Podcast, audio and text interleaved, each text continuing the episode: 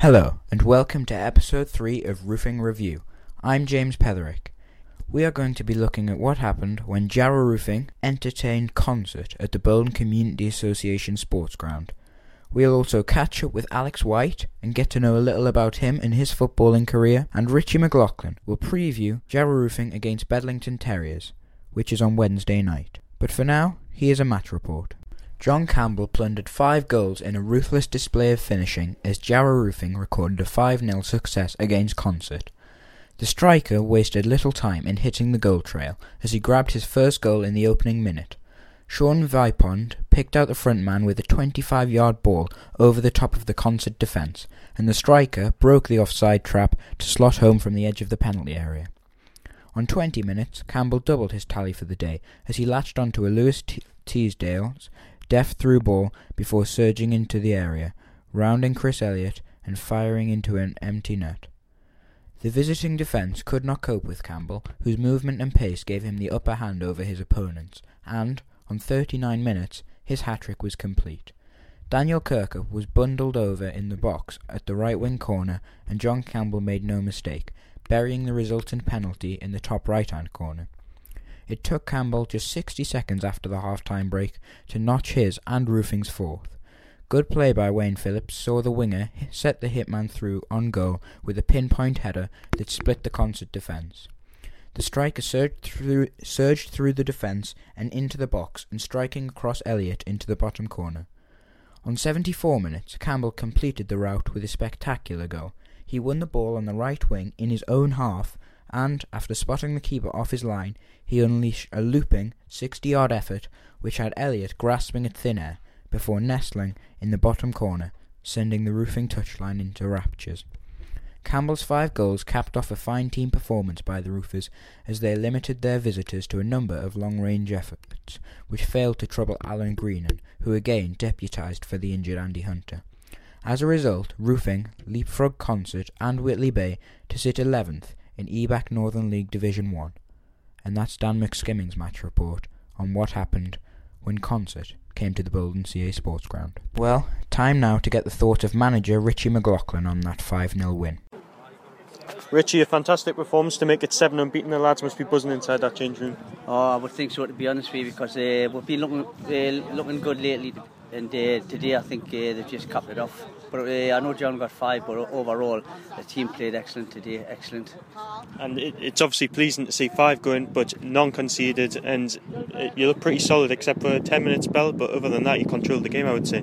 Yeah, I thought uh, they, they did have a good ten minute spell when they had us under the cosh, but uh, we haven't given nothing away. We've just held, held it tight at the back, and uh, then we've got five good goals on top of that, so what more can you want? John Campbell proving why he has such a good reputation at this level with five goals today. How impressed you were from today and how he's contributed throughout the season so far? Well, he's he's been outstanding for us. I know he's had a few injuries and missed a few games, but I think he's scored about fifteen or sixteen goals now for us in uh, in about fourteen games, so you couldn't ask for anything more. Excellent for us. Have you ever seen a goal like that from inside his own half to pick out the top corner? It's something special. No, not for a long, long time. I've never seen that, but I would think that was going to happen because uh, he always looks for that. He, if the keeper's off, the, off his line, he'll try it, and uh, it was off his line, and that just went in today. And you continue to climb the table. Is it a case of managing expectations in there, or are you going to let them try and like look to the stars as it is? No, we'll just keep on playing, keep on winning, hopefully. Uh, we're going to get some hard games. Well, there again, they're all hard games. But we're going to beat, uh, get games where uh, we don't score and we might win the game. But at the same time, if we can kick on after that, we'll be OK. And I think the, the way these lads are playing well now, I think even if we do drop a game, they'll pick it back up straight away. That's what manager Richie McLaughlin had to say when he spoke to Ian Nicholson after the game.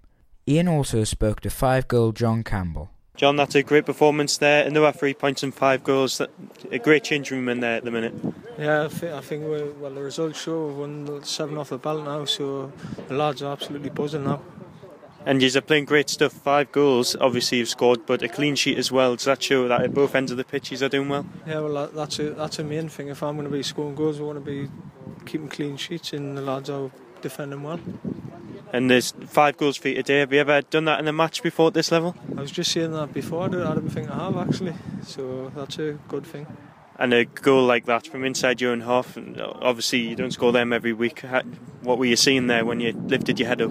To be fair, I was looking for it all game, because I see, I seen the keeper, he was standing on the edge of his box all game, so, and I knew I was coming off, so I thought I'd give it a go, and, and it worked out. And obviously with the weeks to come, how, how where do you see this side going? Do you, can you see maybe a push towards the top half of the table and maybe putting pressure on the teams at the top? Yeah, well, we've just got to take each game as it comes, really, and just see how we go, and just got to keep our heads down and keep winning games. Right, well played. That's what John Campbell had to say after the game. Just before we find out about Alex White and his footballing career, we're going to have a quick word with Richie as he previews the Bedlington game. Richie, Bedlington on Wednesday, what are you expecting from them? Well, obviously they, they're up the league, they've done well themselves. Yeah, they've started off very, very well, so obviously it's going to be a very, very tight game and a good game, I think. So, looking forward to going there. And will it be the same team that you be picking, or do you think you could change it around, freshen it up? No, I think we've got to freshen up a little bit, but for a start, Corey Bonds is out, he's at work, and uh, I think everybody else looks okay. So we'll just have to see uh, come Wednesday, but maybe we'll freshen up a little bit. And the goalkeeping situation, obviously Alan's done great again today, kept a clean sheet. If is Andy available, do you know? Oh, Andy was Andy is probably available. He was, probably could have been available today, but Alan's done well today, so I would imagine Alan will continue on Wednesday. So, so is it a case of he's got the gloves? It's him, his to lose now, would you say? Yeah, at the moment, yeah, that's right. And I, I think he's made some excellent saves today, and also kept, kept a clean sheet. You couldn't ask for any more. That's Richie's thoughts on the Bedlington Terriers game, which Jarrow Roofing will be playing in on Wednesday. Now then, it's time to find out what happened when Alex White spoke to Ian Nicholson. This is a new section called Meet the Player, where we find out a bit more about a roofing star. This week is Alex White's turn. Firstly, can you describe your footballing career for us so far? Um, I started off um, at Middlesbrough when I was a, a young lad, um, twelve year old. Spent a couple of years there, and then um, I got released from Middlesbrough, went to Hartlepool United, where I worked hard. fourteen, I was fourteen then. Um, I broke into the youth team just under the age of fifteen, um, playing for the under nineteens, and steadily progressed from there. Um, and spent about four years at Hartlepool. I did my two-year scholarship, and then I and then I moved um, north of the border, and I went to Gretna, where I signed my first professional contract, and um, spent a year and a half there, and moved on to Stranraer, where I played I think about sixty-five games. And um, I spent another season and a half there, and then I came back into England, and that's when I started playing non-league football um, for Blyth and a couple of other teams, um, Ilkeston, Workington, um, and then obviously Spenny Mower, and now Jarrow.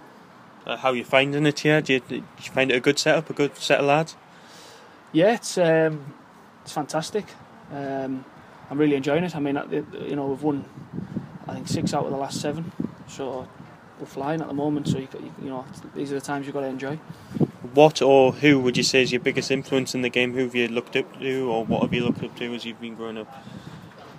As I've been growing up through yeah, my career, um, sort of, well, the professional game itself. You know, you, you watch Premiership players, you watch how they work. Um, you, you know, you you watch lads around you who you've played with in your career.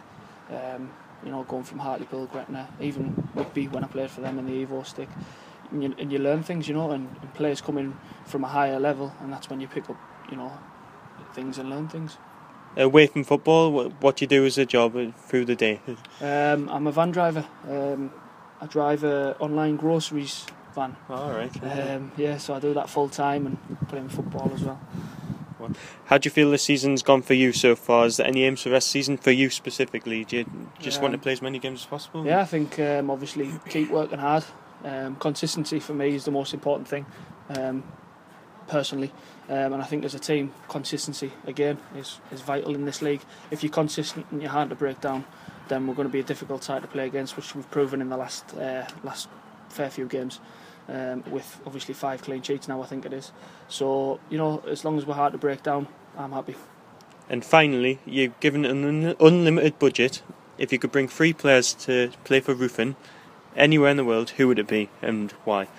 Well, I think um, Cristiano Ronaldo for a start, Lionel Messi, um, and probably David De Gea. David De Gea. Because he's, uh, he's my favourite. He's my favourite player at United at the moment. Uh, that game against Everton, yeah. Fantastic. well, Alan might have something to say about that the past few weeks of them saves he's been pulling off. But thank you very much. Sure. Been a good... Cheers, mate. Cheers, mate. That's the end of Roofing Review Episode three. We've had a look at Jarrow Roofing's five nil win over Consett, previewed Jarrow Roofing's midweek game against Bedlington Terriers, and we found out a little bit about Alex White. I'd like to thank Dan McSkimming for his match report and Ian Nicholson for his excellent interviews he did after the game.